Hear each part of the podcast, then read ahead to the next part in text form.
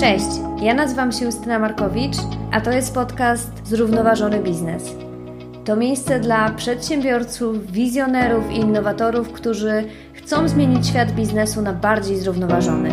Jeżeli bliski sercu jest Ci model firmy tworzącej wartość dla środowiska i społeczeństwa, to jest to miejsce dla Ciebie.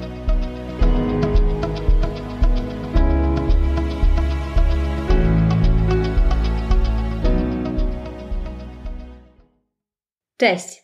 Dzisiaj ze mną Dobrosława i Włodzimierz Gogłoza, którzy w połowie tego roku wraz z Pawłem Sławskim i Patrykiem Bugalskim stworzyli agencję marketingową All Hands. E, połączyła ich wiara, że marketing może być narzędziem e, pozytywnej zmiany. Moi goście to bardzo ciekawy duet. E, Dobrusia jest współautorką sukcesu jednej z największych organizacji pozarządowych w Polsce, Stowarzyszenia Otwarte Klatki. E, które założone przez nią 8 lat temu, w ciągu kilku lat z grupy 15 wolontariuszy, e, przekształciło się w międzynarodową organizację działającą w kilkunastu krajach e, i zatrudniającą ponad 100 osób. Mm, w 2019 roku otwarte klatki przeszło bardzo dokładny audyt i zostało uznane za jedną z czterech najbardziej skutecznych organizacji e, działających na rzecz e, zwierząt hodowlanych na świecie.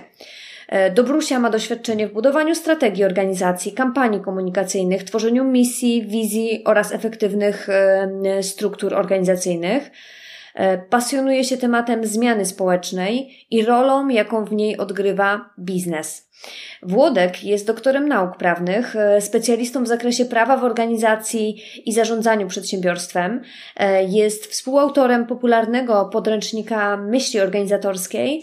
E, wykładał w kraju i za granicą, a jego teksty były tłumaczone na wiele języków.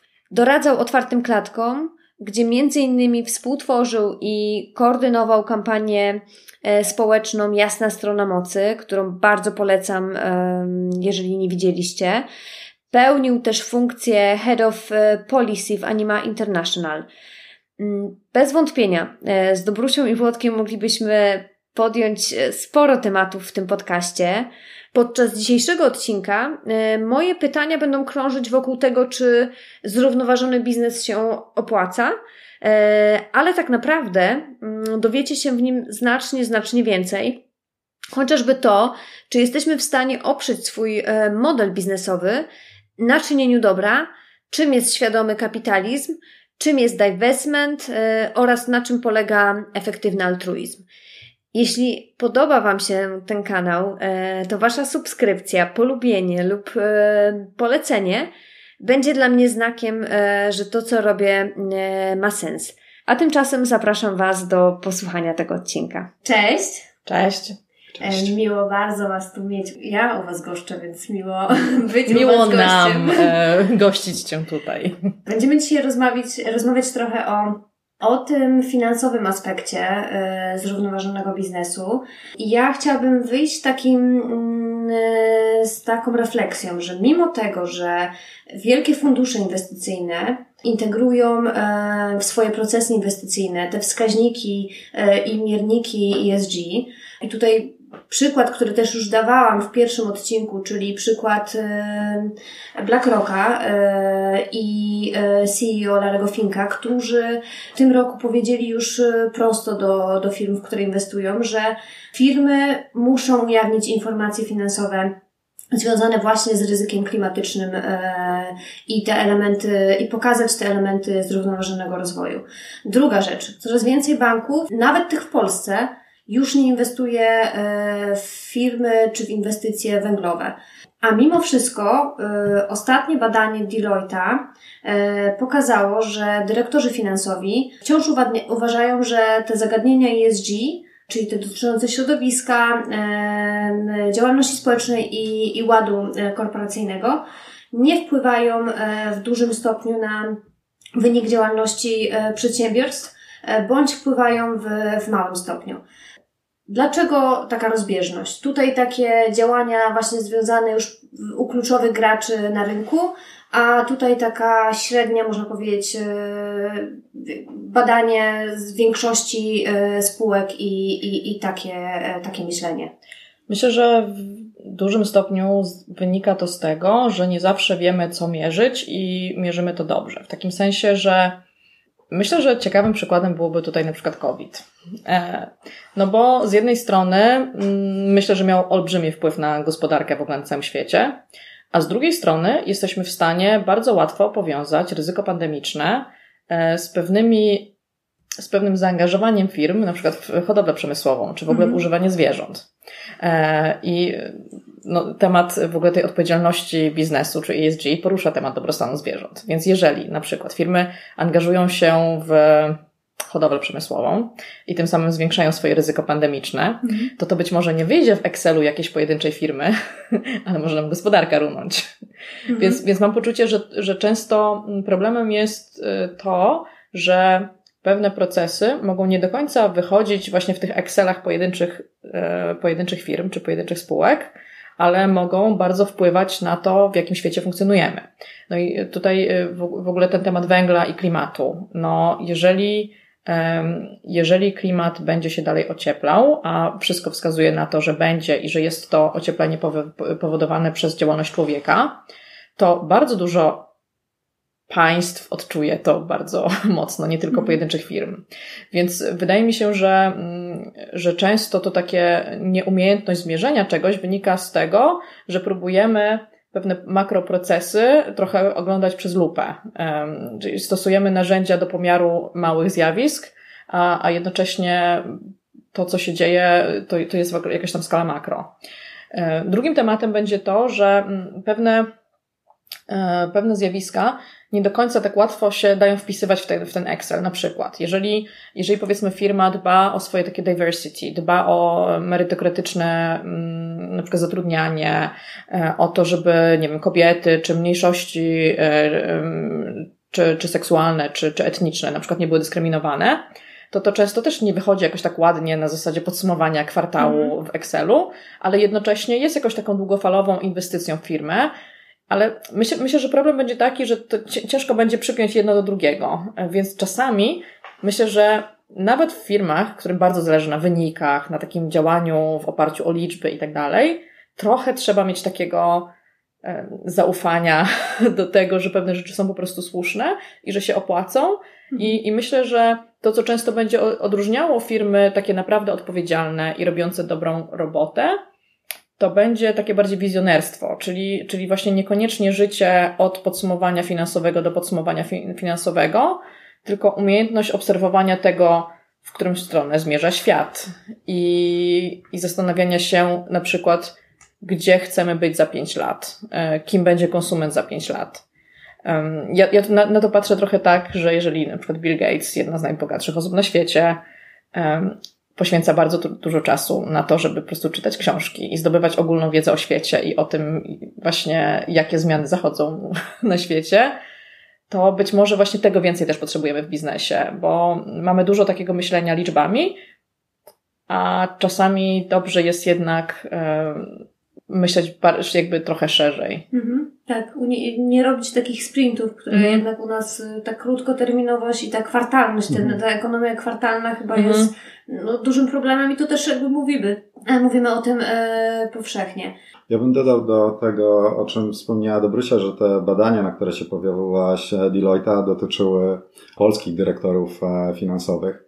I myślę, że oni w jakimś stopniu mogą być e, usprawiedliwieni w tym przeświadczeniu, że mm, rynek e, jeszcze nie przywiązuje e, takiej istotnej wagi do akurat tych wskaźników.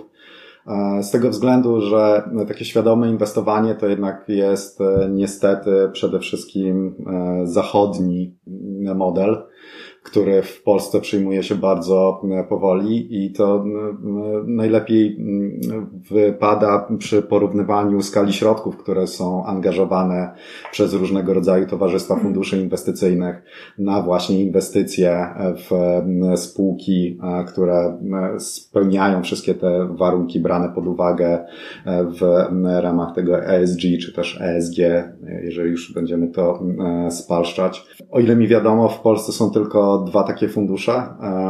To jest NN Investment e, Partners i PKO. i łączna wartość aktywów, jakie one, jakimi one obracają, w ramach właśnie tych funduszy, to jest nieco ponad półtora miliarda złotych co stanowi e, trochę powyżej 0,5% e, ogółu aktywów zgromadzonych przez fundusze inwestycyjne w Polsce. Czyli to jest tak naprawdę niestety wciąż śmiesznie mała kwota, a jeżeli weźmiemy pod uwagę, że dla dyrektora finansowego jednak takim najistotniejszym elementem będzie właśnie to, co mu się zepnie w tym Excelu, a tym takim najbardziej wymier, tą taką najbardziej wymierną korzyścią płynącą e, z e, przykładania e, wagi do tych właśnie wskaźników jest pozyskiwanie świadomych inwestorów fakt, że w Polsce ich jest mało, powoduje, że e, e, to dla nich schodzi na jakiś tam dalszy plan. Niemniej jednak też nawet z tych e, badań Deloitte'a wyraźnie wynika, że także ci polscy dyrektorzy finansowi są przekonani, że to jest kwestia po prostu najbliższych kilku lat. Że to jest w ciągu trzech tam do pięciu lat sytuacja tu także w Polsce radykalnie się zmieni i będziemy zmierzali w tym kierunku takim zachodnim, gdzie te fundusze ESG e, sięgają już 15% ogółu e, środków, aktywów zgromadzonych w funduszach inwestycyjnych. Czyli to już jest naprawdę znacząca kwota i w tym momencie na świecie mówimy o ponad 30 bilionach dolarów. To jest gigantyczne. Dużo. No, gigantyczna wartość. To jeszcze wyjaśnijcie y, słuchaczom, bo jeszcze tego na, tutaj na, na naszych łączach podcastowych nie było wyjaśnienia, czym jest ESG tak naprawdę. To ESG to jest po prostu skrót anglojęzyczny, e, skrót wskazujący na czynniki, w oparciu o które przygotowuje się mm, ratingi oraz oceny pozafinansowych aspektów działalności mm, przedsiębiorstw, w mniejszym stopniu innych organizacji. E to jest environment, e, czyli środowisko i chodzi tutaj o właśnie wpływ środowiskowy danego e, podmiotu, e, minimalizowanie negatywnego wpływu na środowisko, przede wszystkim w obliczu różnego rodzaju zachodzących zmian, przede wszystkim klimatycznych. S to jest social responsibility, czyli odpowiedzialność społeczna i to jest dość szeroko traktowane, bo tutaj w, bierze się pod uwagę oddziaływanie na wszystkich inwestorów, w tym nie tylko ludzi. Dobrusia wspominała wcześniej, że E, coraz częściej brane też jest pod uwagę na przykład dobrostan zwierząt, zwłaszcza oczywiście w kontekście e, zwierząt hodowlanych. Natomiast G to jest governance, czy mówiąc e, bardziej precyzyjnie corporate governance, czyli ład korporacyjny. I te czynniki są uwzględniane przez cały szereg różnego rodzaju agencji ratingowych, które zawsze mają niezależny charakter od ocenianego podmiotu. Faktycznie każda z tych wiodących agencji w postaci Bloomberga, Dow Jonesa, e, e, Thomson Reuters ma tego rodzaju e, rating, który uwzględnia właśnie te czynniki. One różnią się tam między sobą metodologią, także jakąś tam stosowaną skalą. W niektórych przypadkach będzie to skala tam od 0 do 100, w innych taka amerykańska, akademicka od A do D-.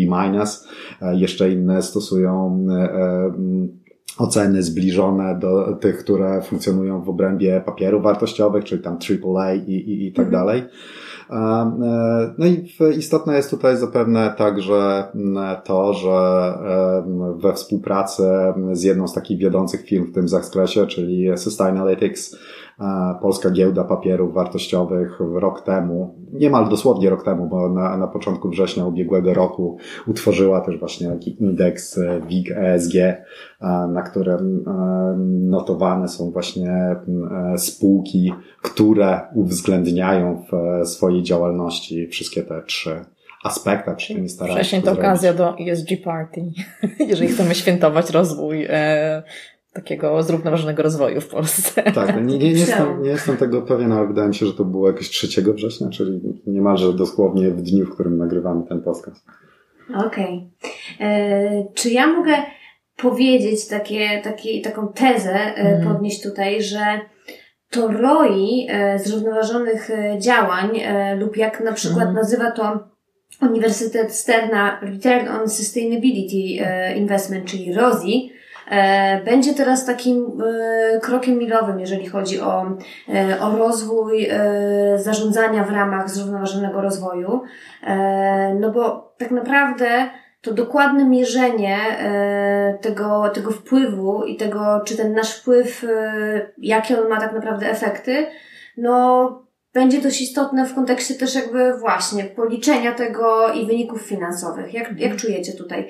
E, pytanie, co, co, co będzie kluczowe, co jest tu kluczowe w tym e, i e, czy znacie przykłady takiego dobrego mierzenia właśnie tego ROI w ramach zrównoważonego, zrównoważonych działań firm?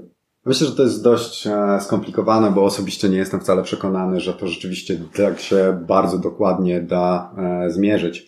Ta e, metodologia w identyfikowania i obliczania tego właśnie środowiskowego i społecznego wpływu różnego rodzaju projektów inwestycyjnych jest dość skomplikowana, jest też kontrowersyjna. Nie jest tak, że istnieje mm, e, e, jeden powszechnie akceptowany model, jest jeden szeroko akceptowany model, ale on też w dużej mierze opiera się na opiniach e, ekspertów, którzy w wielu przypadkach po prostu nie są zgodni co do tego, jak, jaką monetarną wartość nadać takim elementom, jak nie wiem, jakość powietrza czy czystość wody. Jaki do, to jest?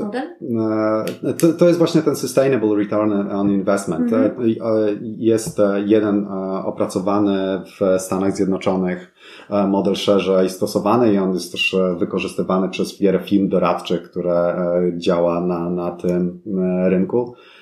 Ale jak do, do, Dobrusia wspominała, bardzo wiele aspekt, tych pozytywnych aspektów przywiązywania wagi do tych czynników nie da się łatwo wymierzyć, a już na, tak w sposób wymierny, a już na pewno nie w sposób, który da się później ładnie ująć w e, tabelkach. Jeden z tych takich czynników, który jest uznawany za e, korzyść w tym e, zakresie, jest dużo większa łatwość w pozyskiwaniu talentów na rynku, z uwagi na to, że e, cały szereg badań, e, mniej lub bardziej naukowych, pokazuje, że zwłaszcza w takim młodym pokoleniu, głównie wśród e, milenialsów, rośnie właśnie waga, którą oni przywiązują do tego, w jakim miejscu pracują, przy jakich e, projektach są zatrudnieni, jakie są ich efekty i tak dalej. W związku z tym coraz większa ilość właśnie, zwłaszcza młodych pracowników, przywiązuje wagę, e, bardzo dużą wagę do konsekwencji swoich działań. Przez to, gdy dokonują oni wyboru firm, również analizują to pod kątem tego, czym one się zajmują, jakie jest oddziaływanie środowiskowe i tak dalej. Ale właśnie pozyskiwanie talentów to jest coś, co w dłuższej perspektywie rzeczywiście może wyjść w wynikach finansowych, więc pewnie też e, będzie dostrzegalne w tabeli e, w Excelu, ale niekoniecznie da się to dostrzec już na etapie zatrudniania takiego e, talentu. Ja bym, ja bym tutaj chciała jeszcze raz wrócić właściwie do tego wątku ryzyka, bo moim zdaniem jakby ciekawym, ciekawą korzyścią w dbania o pewne kwestie jest nie tylko to, co zyskujemy, ale przed czym się chronimy. I teraz, jeżeli firma o pewne rzeczy nie dba i na przykład stanie się obiektem ataku aktywistów, którym zależy na pewnych kwestiach, to możemy jednak założyć, że opłacało się zacząć pewne rzeczy robić wcześniej, za, zamiast tego jakby nie ryzykować y, tego olbrzymiego kryzysu y, PR-owego, który, mm. z którym firma w tym momencie musi się zmagać. No a druga, drugi temat dla mnie to jest w ogóle, mm, właśnie tak jak mówiłam przykład przy okazji, przy okazji pandemii, to są czasami takie du duże ryzyka, które często nie będą dotyczyły bezpośrednio pojedynczych firm, tylko będą na przykład dotyczyły całego sektora, mm. albo czasami w ogóle gospodarki. I, no i tutaj myślę, że w ogóle fajnie się rozmawia o takich tematach w momencie, kiedy ludzie trochę zaznali pandemii, tak. bo nagle mówienie o tym, że mogą się wydarzyć takie naprawdę jakby wydarzenia o olbrzymiej skali mm, z bardzo dużymi konsekwencjami dla gospodarki przestaje być takim bajdurzeniem e, jakichś tam aktywistów, tylko zaczyna być taką po prostu e, no, nagle rozmawia o tym, nie wiem, The Economist i największe jakieś tam w ogóle ekonomiczne czy biznesowe tytuły na świecie. I dla mnie w ogóle, tutaj Włodek mówił o tym właśnie, że w Polsce brakuje jeszcze takich e, powiedzmy impact inwestorów, czy inwestorów, którzy głównie wykładają pieniądze na jakieś tam przedsiębiorstwa, w których widzą taki potencjał do zmienienia świata. Ale dla mnie jeszcze ciekawym drugim nurtem jest to, że na zachodzie też funkcjonują już firmy, które się zajmują tak zwanym divestingiem.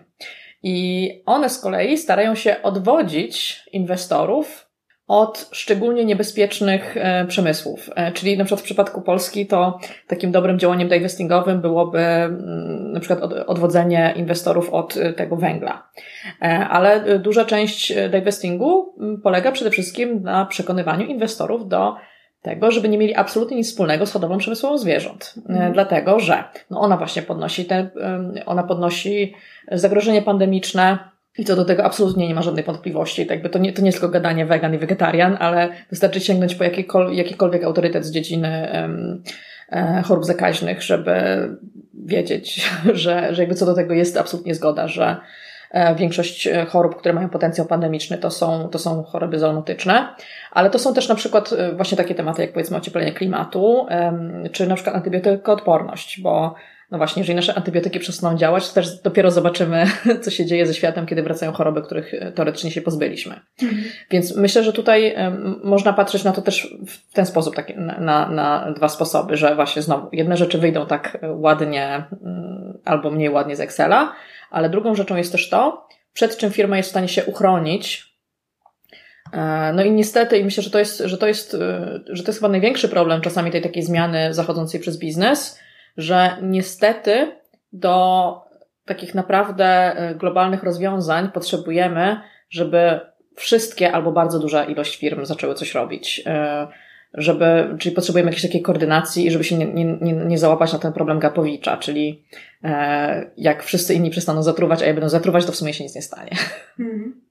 No właśnie, to też jakby pokazuje y, ta wartość niematerialna, y, która aktualnie stanowi y, no, na amerykańskiej giełdzie 82% kapitalizacji spółek tam notowanych, że ona jest teraz większością, a na wartość niematerialną właśnie składa się ta reputacja chociażby, czy właśnie mitygacja ryzyka. Więc to na pewno jest bardzo ważne i, i, i spółki powinny to i firmy wziąć to pod uwagę. Chciałabym Was jeszcze zapytać o przykłady. Czy znacie jakieś fajne przykłady spółek albo, mm, albo różnych agencji, które, które fajnie, fajnie to wszystko albo komunikują, mierzą? No, myślę, że to jest zawsze skomplikowane, bo tutaj trzeba mieć bardzo dokładne dane wewnętrzne, co robi firma. Mm. Ale taki dosyć bliski mi przykład, który mogę teraz zacytować, jest taki bardzo bieżący to uważam za niesamowicie inspirujące, że największa polska spółka giełdowa, czyli e, CD Red Project, e, CD, CD Project Red, mhm. zmieniła swoje logo na tęczowe mm, nie tak dawno i ja mam poczucie, że mm, jeżeli CD Projekt jest gotów coś takiego robić, to ten jakby heteroseksizm w Polsce już pada, bo to jest e, olbrzymia firma, która dodatkowo mm, bardzo mocno myślę, że duża część ich odbiorców to są tacy chłopcy z wykopu. mm. Myślę, że część z nich mogła głosować na Bosaka. A, a jednocześnie firma nie boi się tego robić i, i dodatkowo jakby dane są takie, że mm, Ostatnio chyba w okresie COVID-u mm, zyski CD Projekt wzrosły o 185%, czyli pomimo tego, że faktycznie część tych odbiorców była bardzo, mm, bardzo mocno oburzona, że firma coś takiego robi, że nie powinny być tej logiczne i tak dalej. I ja mam poczucie, że to jest zupełnie niesmaterialne, w takim sensie, że nie sądzę, że to gdzieś komuś wyszło gdziekolwiek, jakimś tam podliczeniach i tak dalej. Nie jest to do końca też jakaś taka polityka firmy, e, niemniej jednak Myślę, że czasami nawet chodzi o tego rodzaju zaangażowanie firm, czyli trochę stanięcie po której stronie, e, szczególnie w momencie, kiedy są, toczą się jakieś ważne dyskusje w społeczeństwie.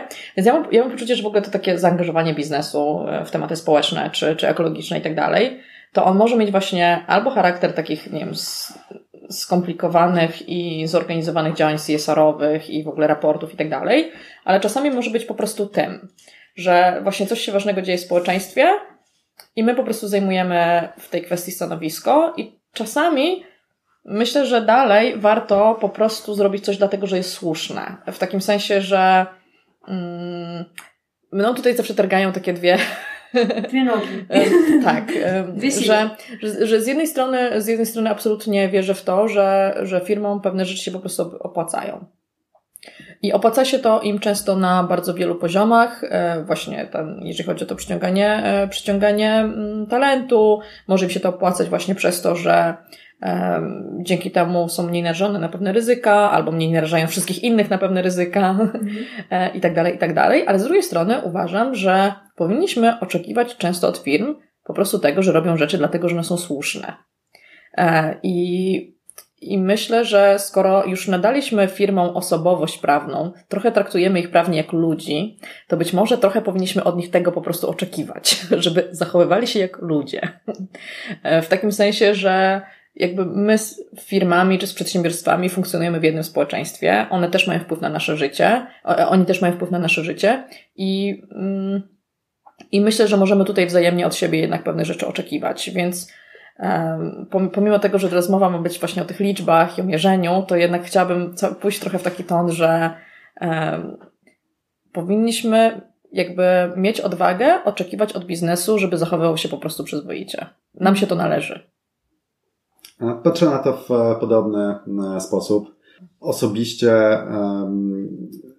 mnie interesują mnie e, ratingi, co raczej wizerunek i wartości przyświecające różnego rodzaju podmiotom gospodarczym. Jestem pod bardzo dużym wrażeniem firm, które funkcjonują w modelu tak zwanego świadomego kapitalizmu, które stawiają sobie za cel rozwiązywanie różnych istotnych problemów, czy to społecznych, czy też środowiskowych, ale robią to w taki sposób, by na tym jeszcze zarobić. Czyli oni e, odpowiadają na e, faktycznie istniejące zapotrzebowania e, konsumenckie i starają się je realizować w taki sposób, by nie generować jakichś negatywnych skutków, czy to dla planety, czy dla otoczenia. I jest tutaj wiele przykładów tego rodzaju firm, które są bardzo inspirujące. Jedną z takich, która do mnie jakoś szczególnie przemawia, aczkolwiek mam do niej również pewne zastrzeżenia, jest Nie Whole Foods. Tak, dokładnie. Jest e, Whole Foods Market. To jest w tym momencie już e, gigant e, sprzedaży detalicznej w Stanach Zjednoczonych, mhm. który jest nastawiony na sprzedaż możliwie najzdrowszej żywności pozyskiwanej z możliwie najmniejszym negatywnym wpływem na środowisko i na dobrostan zwierząt hodowlanych. To jest e, przedsiębiorstwo, które zaczynało jako jeden bardzo mały sklep. W chwili obecnie jest tutaj globalnym liderem na rynku i pomimo olbrzymiego wzrostu cały czas nie zatraciło swoich e, wartości, a jednocześnie dzięki temu, jak, na jaką dużą skalę w chwili obecnej działają, ich e, taki globalny impact jest naprawdę bardzo, ale to bardzo duży. Także w tym sensie, że narzucając pewne standardy swoim odbiorcom, odbiorcom wpływają na właśnie całe sektory e, tego rynku spożywczego. Który, tak jak dobrze chyba pamiętam, e, zmieniła się całkowicie struktura chociażby kupu- mleka, tak? E, mhm. Że w Stanach już mleko krowie Przegrywa. zostało wyparte, tak? Przegrywa i ten czy ono zostało wyparte, to jeszcze nie jestem tego pewien, ale na pewno jest tak, że te alternatywne, roślinne alternatywy dla niego rosną w bardzo szybkim e, tempie i myślę, że jest już całkiem nieodległa perspektywa, kiedy to mleko krowie będzie postrzegane jako alternatywne w stosunku do tego, co jest dominujące. Mhm. Dla mnie tutaj bardzo, to, bardzo ciekawymi przykładami są firmy typu e, Beyond Meat czy Impossible, które mm, po prostu wzięły sobie na cel pewne produkty odzwierzęce i ich biznes model to po prostu zakończyć chów przemysłowy poprzez stworzenie takich alternatyw dla mięsa, które będą z nim wygrywać pod kątem nie wiem, odżywczym, smakowym i tak dalej. I ja mam wrażenie, że takich firm, no okej, okay, możemy, możemy teraz dać im jakieś ratingi, hmm. ale tego rodzaju firmy, one po prostu czynią dobro tym, że istnieją.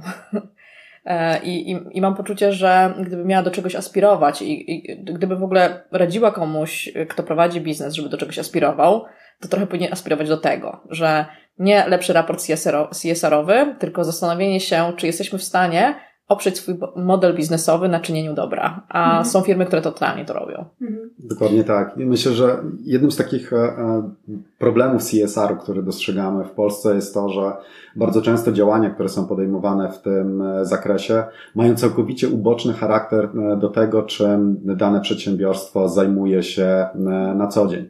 Nie ma często żadnego związku pomiędzy tym, co robi się w ramach właśnie tych projektów CSR-owych, wolontariackich, a tym, czym firma się zajmuje.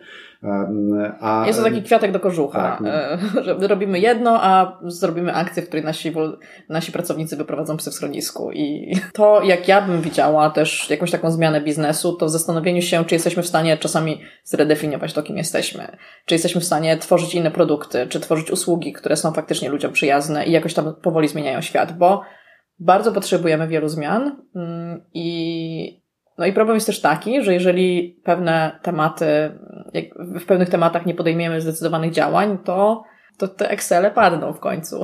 Razem na przykład, nie wiem, z, ze zmianami klimatycznymi, kolejnymi pandemiami, czy, czy, czy na przykład, nie wiem, nawet, nawet mówi się czasami o, o tym, że na przykład klimat może doprowadzić do dużo większej ilości uchodźców, co też może wywoływać pewnego rodzaju kryzysy, więc jakby... To jest nawet taki bardzo prawdopodobny scenariusz. Mhm. Gdzieś tam e, właśnie UN podaje to jako, mhm. jako ten bardzo prawdopodobny. Kolejna rzecz, o której należy jakoś pamiętać, to to, że te ratingi ESG są przygotowywane w oparciu o badania przeprowadzane przez niezależne podmioty. Te badania darmowe nie są, e, co oznacza, że tak naprawdę e, badaniom są e, poddawane tylko stosunkowo duże podmioty gospodarcze. I oczywiście e, one, będąc bardzo dużymi, mają też największy wpływ na otoczenie. Niemniej jednak należy pamiętać, że tych mniejszych w e, globalnym rozrachunku jest dużo więcej. Mhm. Nam jednak chodzi o to, by każda firma miała jakieś aspiracje do tego, by jej wpływ na otoczenie był możliwie najlepszy, a nie tylko do tego, by znaleźć się na takim mniej lub bardziej prestiżowym ratingu co w wielu przypadkach, co tu dużo kryć, ma na celu po prostu pozyskanie kolejnych inwestorów. To prawda.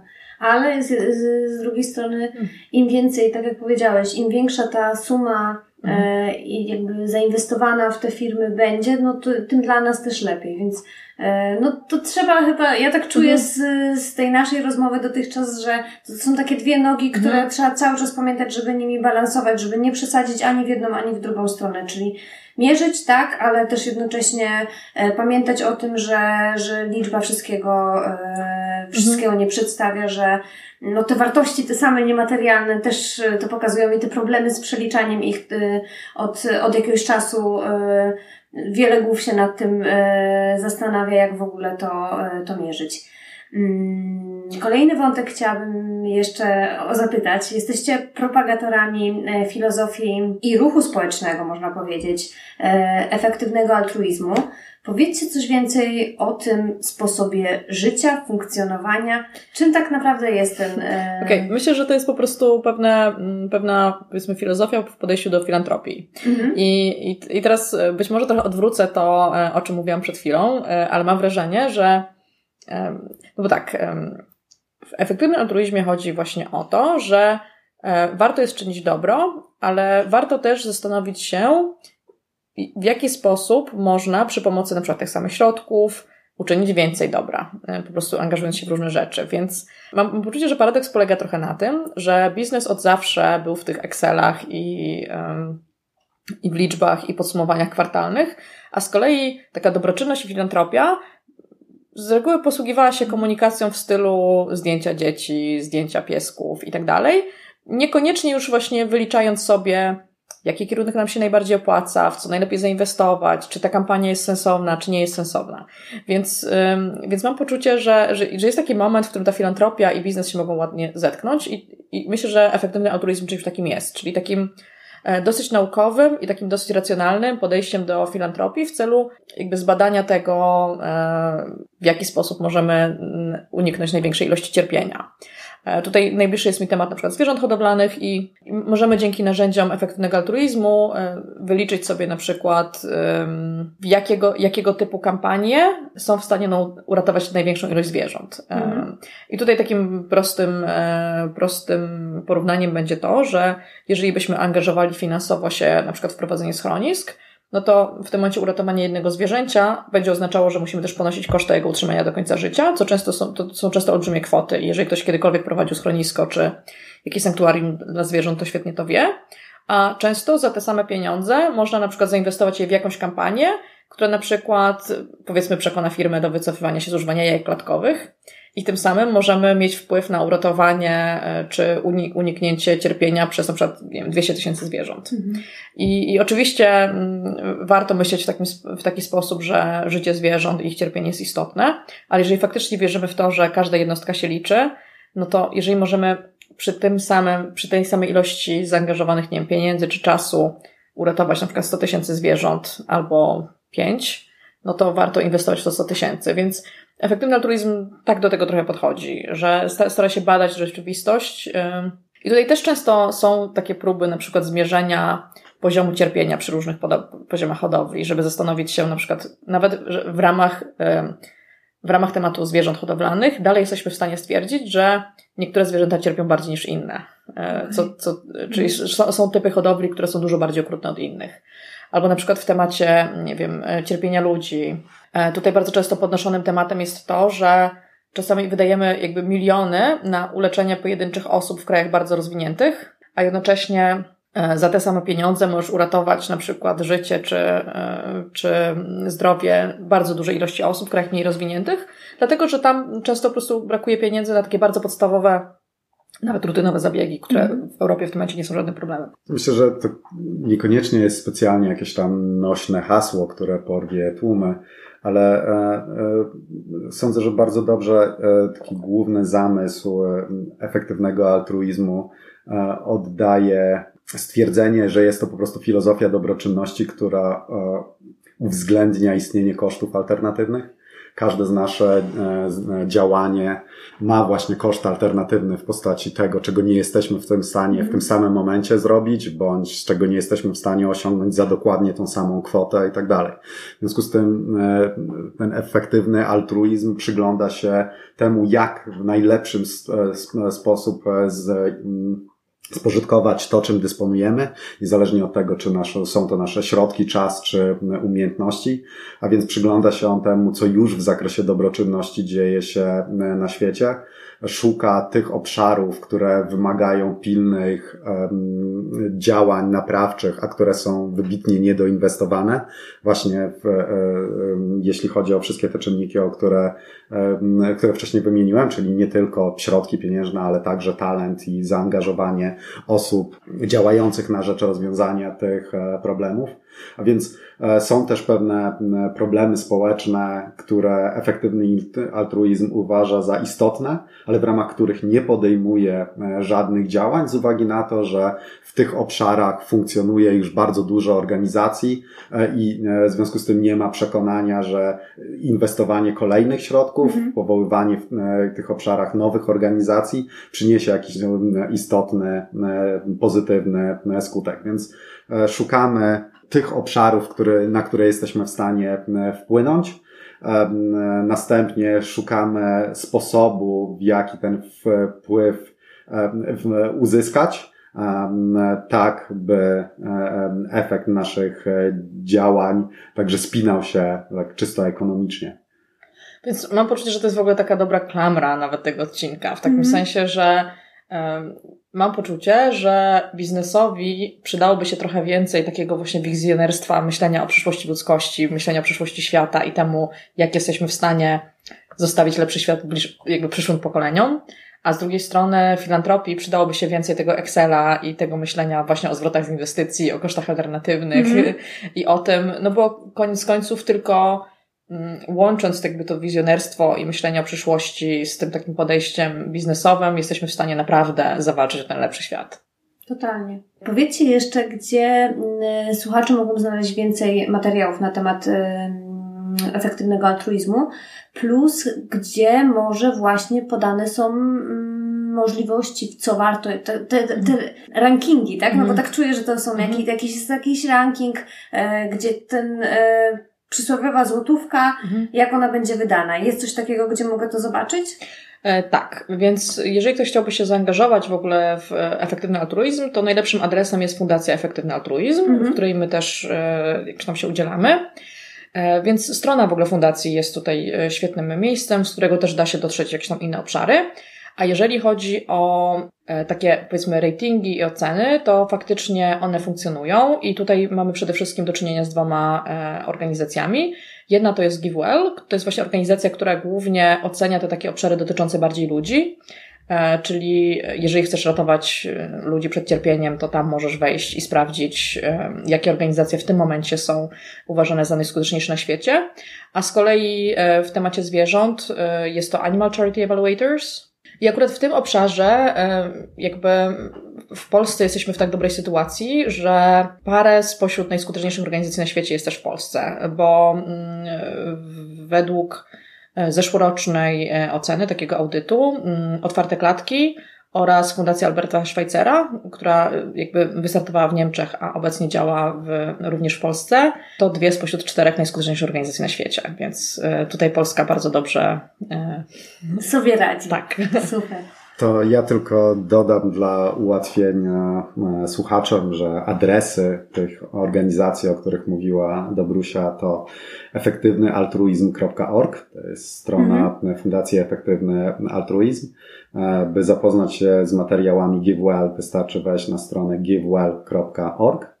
Natomiast Animal Charity Evaluators to też animalcharityevaluators.org. Wszystko będzie w notatkach. E, to już właśnie, kończąc powoli, e, powiedzcie, gdzie Was można znaleźć? Gdzie jesteście? W sieci i poza siecią?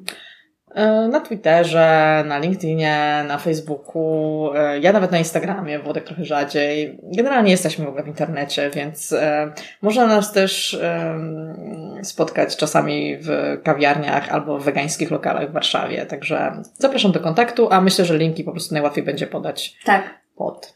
podam, podam w notatkach. Włodek nie ma nic do dodania. Dobrze, to ja bardzo, bardzo Wam dziękuję za gościnę i za, za świetną rozmowę. E, No i mam nadzieję do usłyszenia jeszcze kiedyś. Dziękujemy. Dziękujemy. Dzięki.